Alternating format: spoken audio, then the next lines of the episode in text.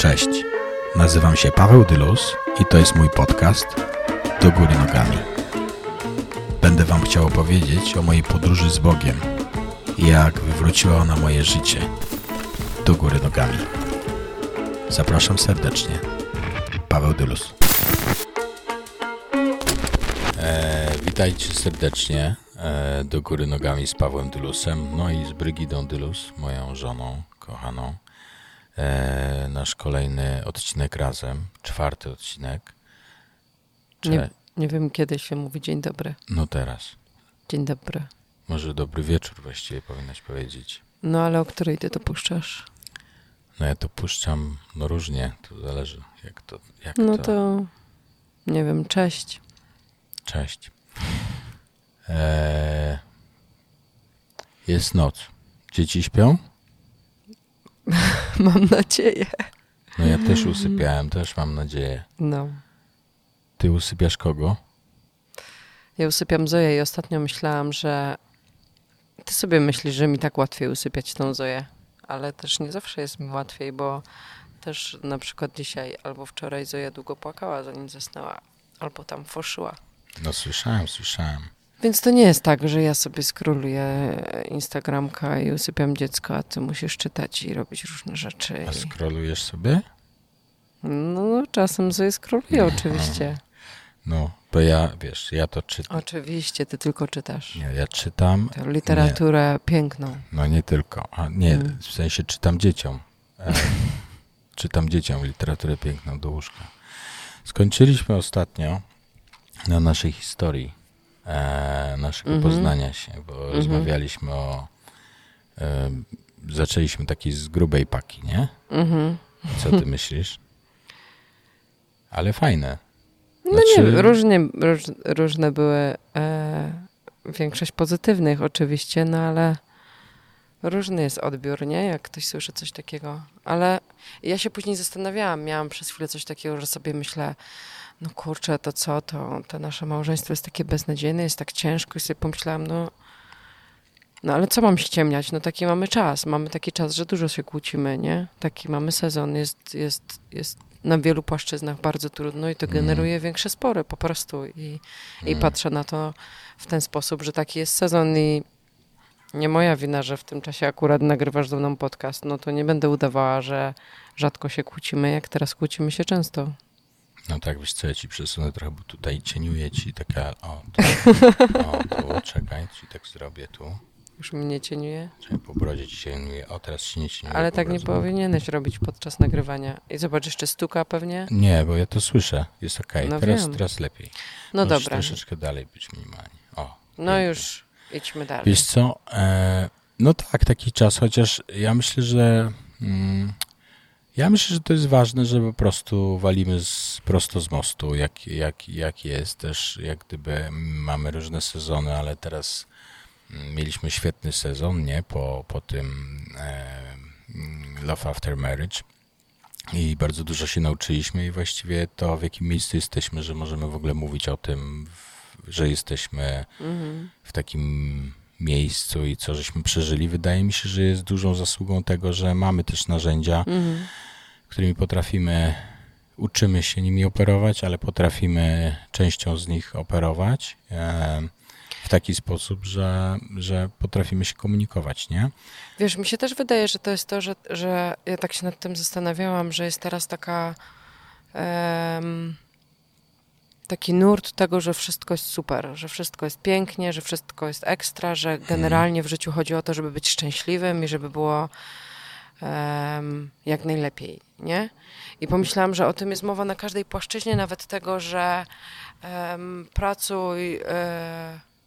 wykonuj pracę, która jest twoją pasją, to nie przepracujesz żadnego dnia. I pomyślałam, kurczę, to jest wszystko taka ściema, no bo to nie jest prawda, bo nawet, możesz ty to powiedzieć, nawet jeśli wykonujesz pracę, która jest twoją pasją, no to oczywiście, że pracujesz, że no tak. Średnio raz na miesiąc masz ochotę tym walnąć i powiedzieć, nie chcę już więcej tego robić, nie? Czy miałeś? No tak. Więc i wydaje mi się, że to samo się tyczy związków, że my jesteśmy w jakimś takim miejscu, w którym mówi się generalnie, że że to powinno być miejsce, związek to powinno być miejsce odpoczynku, kiedy jest wszystko super, mamy się nawzajem uzupełniać, jak coś nie gra, to możemy popracować, no ale jak nie działa, no to się rozwiedźmy, nie? Mhm. No bo przecież po co się męczyć? Mhm. I tak się nad tym zastanawiałam i widziałam też jakiś po tam Instagramku, czy gdzieś tam krążył takie foto z Kasią Nosowską, która powiedziała, że generalnie jej związek teraz jest wspaniały. Nikt nie oczekuje od drugiej osoby, żeby ona wypełniała jego braki, czy go naprawiała i że są razem. No i taki piękny obraz tego związku. I tak myślałam, wow, no każdy chciałby taki związek i ona mówi o takim związku. No tak, tylko że ona przepracowała z tym gościem kupę hardkorów. Ma ponad 50 lat i pracowali, nie? On był uzależniony od alkoholu i sobie myślę, my słuchamy tylko o tym, że to ma być ładne, wygodne i piękne, ale nie gadamy o tym, jak wielka jest to praca. I prawda jest taka, że ta praca może trwać 30 lat i dopiero po 30 latach będziesz w tym miejscu, że możesz powiedzieć, nie, no moje małżeństwo jest super, no wiesz, no wkurzamy się, ale co tam, nie? Potrafię to puścić. I wszyscy mówią, no. Okej. A powiedz mi, bo wróćmy do tego początku naszego, bo ostatnio skończyłem na tym, jak to było z nami, że ja się zdecydowałem oświadczyć, pomimo tego, że nie byliśmy parą wtedy, nie? Mhm. To było takie ciekawe doświadczenie. I powiedz mi, ty wiedziałaś, że jak cię zapytałem, czy wyjdziesz za mnie, że powiesz tak? Nie, pamiętam, że to był taki moment, że pomyślałam sobie, o kurde, co ja mam ci powiedzieć, przecież ja cię nie znam. A nie spodziewałaś się? No wiesz, to jest dziwne, wiem, że zadajesz to pytanie po to, żebym opowiedziała tą historię, a z drugiej strony znasz odpowiedź. No trochę może. Historia jest taka, że tak jak mówiliśmy, byliśmy przez chwilę razem, Paweł się rozmyślił, ja powiedziałam, co powiedziałam, a on zamiast paść na kolana i mnie przepraszać, powiedział, że świetnie, rozstańmy się. Ja w tym czasie, jakkolwiek dla wielu może to zabrzmieć absurdalnie, nie tylko niewierzących, ale też wierzących, usłyszałam od Boga, że Paweł będzie moim mężem. Też gadaliśmy chyba o tym, nie? Że tam usłyszałam jakiś taki głos we mnie w środku. I wydawało mi się to tak samo absurdalne, więc prosiłam o wiele potwierdzeń Boga. Ta droga była bardzo długa. Usłyszałam, że będziesz moim mężem za 2 lata. I po 1,5 roku ty wróciłeś, pamiętam, że przed tym jak wróciłeś, ja słuchałam takiego kazania gościa, który mówił, że w ogóle randkowanie jest bez sensu, że prowadzi tylko do tego, że skończycie w łóżku, że jeśli znasz kogoś w towarzystwie, to nic więcej się o nim nie dowiesz 1 na 1, bo i to jest kurczę prawda, że ten moment zakochania jest tak silny, że on zakrywa wszystko, że nie ma opcji w ogóle, żeby dojść do czegoś głębiej, wiesz, zobaczyć jakieś wady w tym momencie, w którym jesteś zakochany, bo w momencie, w którym jesteś zakochany, jesteś po prostu... No tak, ale to zakochanie też może trwać trochę, nie? No oczywiście, no ale chodzi mi o to, że nie dowiesz się niczego więcej, jeśli będziesz przeciągał ten moment chodzenia ze sobą. No tak, ale niektórzy... No więc ten... przepraszam. Niektórzy tak przeciągają, że... Że się rozstają. No tak, i twierdzą, że to w sumie okej, nie? No tak, no bo to zależy do czego kto... Chce iść. No. No więc tak mi Bóg powiedział. Ja powiedziałam, okej, jeśli to ma być mój mąż, bo jest w Biblii taka historia o wystawianiu runa, czyli... mówieniu Bogu, jeśli to ma, ja wystawiłam runo w cudzysłowie, czyli powiedziałam, jeśli to ma być mój mąż, to niech on od razu mi się przyjdzie i oświadczy, ja już nie chcę być więcej dziewczyną. I to było tak absurdalne, bo my nie mieliśmy... że ci się ma oświadczyć. On. Ale też powiedziałam, dobra, jak to nie będzie on, to niech to będzie ktokolwiek inny, ale niech już się od razu oświadczy. Miałaś ciśnienie po prostu. Nie miałam ciśnienia, nie chciałam być więcej dziewczyną. Rozumiem. I to było tak absurdalne, że wiedziałam, że jeżeli to się stanie, to znaczy, że to jest od Boga.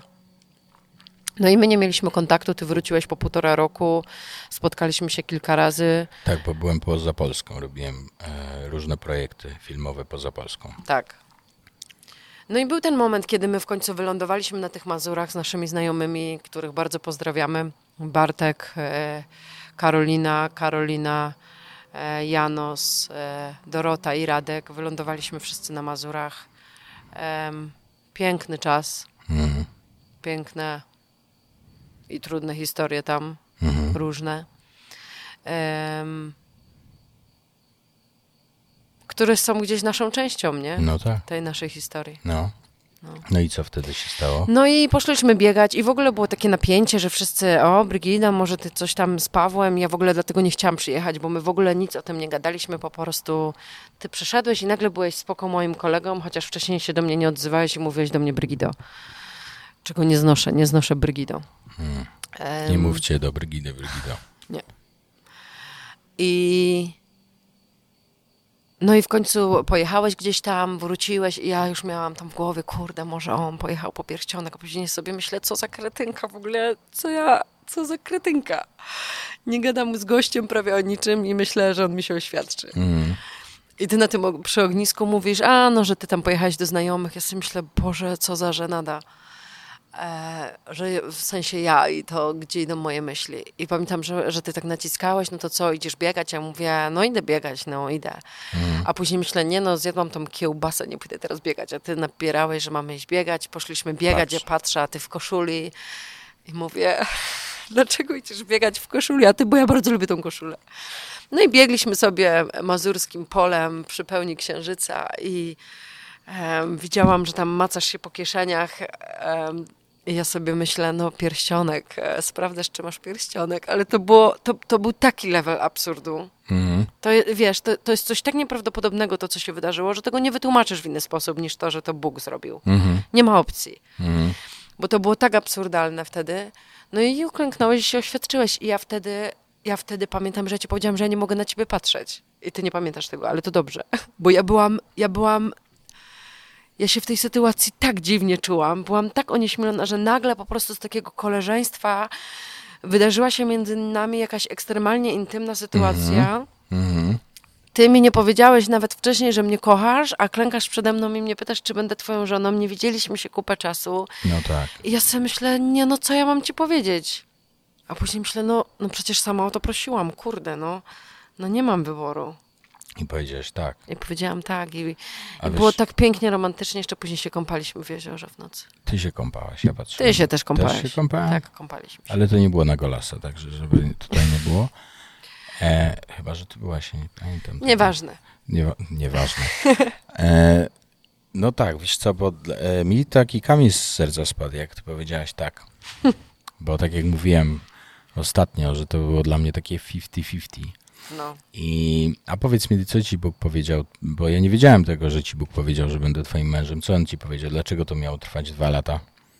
Nie wiem, wtedy mi nic nie powiedział. Wtedy usłyszałam tylko, że będziesz moim mężem za 2 lata. I w dzień naszego ślubu minęły 2 lata. To było crazy w ogóle. W dzień naszego ślubu minęły 2 lata. A jak to sprawdziłaś? No bo miałam to w dzienniku gdzieś tam zapisane. Come on. Nie wiem, nie mogę, prawda jest taka, że nie mogę na 100% powiedzieć, że to był dokładnie ten dzień. Natomiast to był na pewno koniec września, a nasz ślub był 24 września. Cudem w ogóle. Po 3 tygodniach. Po 3 tygodniach od zaręczyn. Ale powiedz mi, bo okej. No i a co by się wydarzyło, gdyby ja ci się nie oświadczył? Nie wiem. Nie wiem. Bo kiedyś powiedziałeś, że musiało dojść do... A, masz na myśli, gdybyśmy wcześniej się spiknęli i wszystko by było super bez... No oczywiście tak, ja widzę w całym tym procesie i to jest zawsze tak z Bogiem, że jesteś w takim miejscu, w którym myślisz sobie, kurczę, co ty wyprawiasz, nie? Zapomniałeś o mnie, wszystko jest źle. No a po czasie patrzysz i się okazuje, że ten proces, który przeszedłeś, był tak bardzo potrzebny. Zmienił cię. No tak, no dla mnie cała moja dojrzałość jako osoby wierzącej, taka świadomość tego, kim ja jestem, zbudowanie tej mojej tożsamości, nie na tym, co myślą o mnie ludzie, nie na tym, co ja sama o sobie myślę, tylko na tym, co myśli o mnie Bóg. No to wszystko wydarzyło się w tamtym czasie, który był ekstremalnie trudny. Ja przez te 2 lata, prawie 1,5 roku, prawie myślę, że co drugi dzień płakałam i to było naprawdę ekstremalnie trudny czas w moim życiu. A z drugiej strony myślę, że jeden z cenniejszych. Okej. Będziemy powoli finiszować ten nasz odcinek. Jeszcze przyjdziesz? Znaczy, no spodobało mi się. No fajnie, będziesz często... Ja sobie tak myślę, że może ja mogę być twoim głównym gościem, a czasem możesz kogoś zapraszać. To może tak, no dobry pomysł.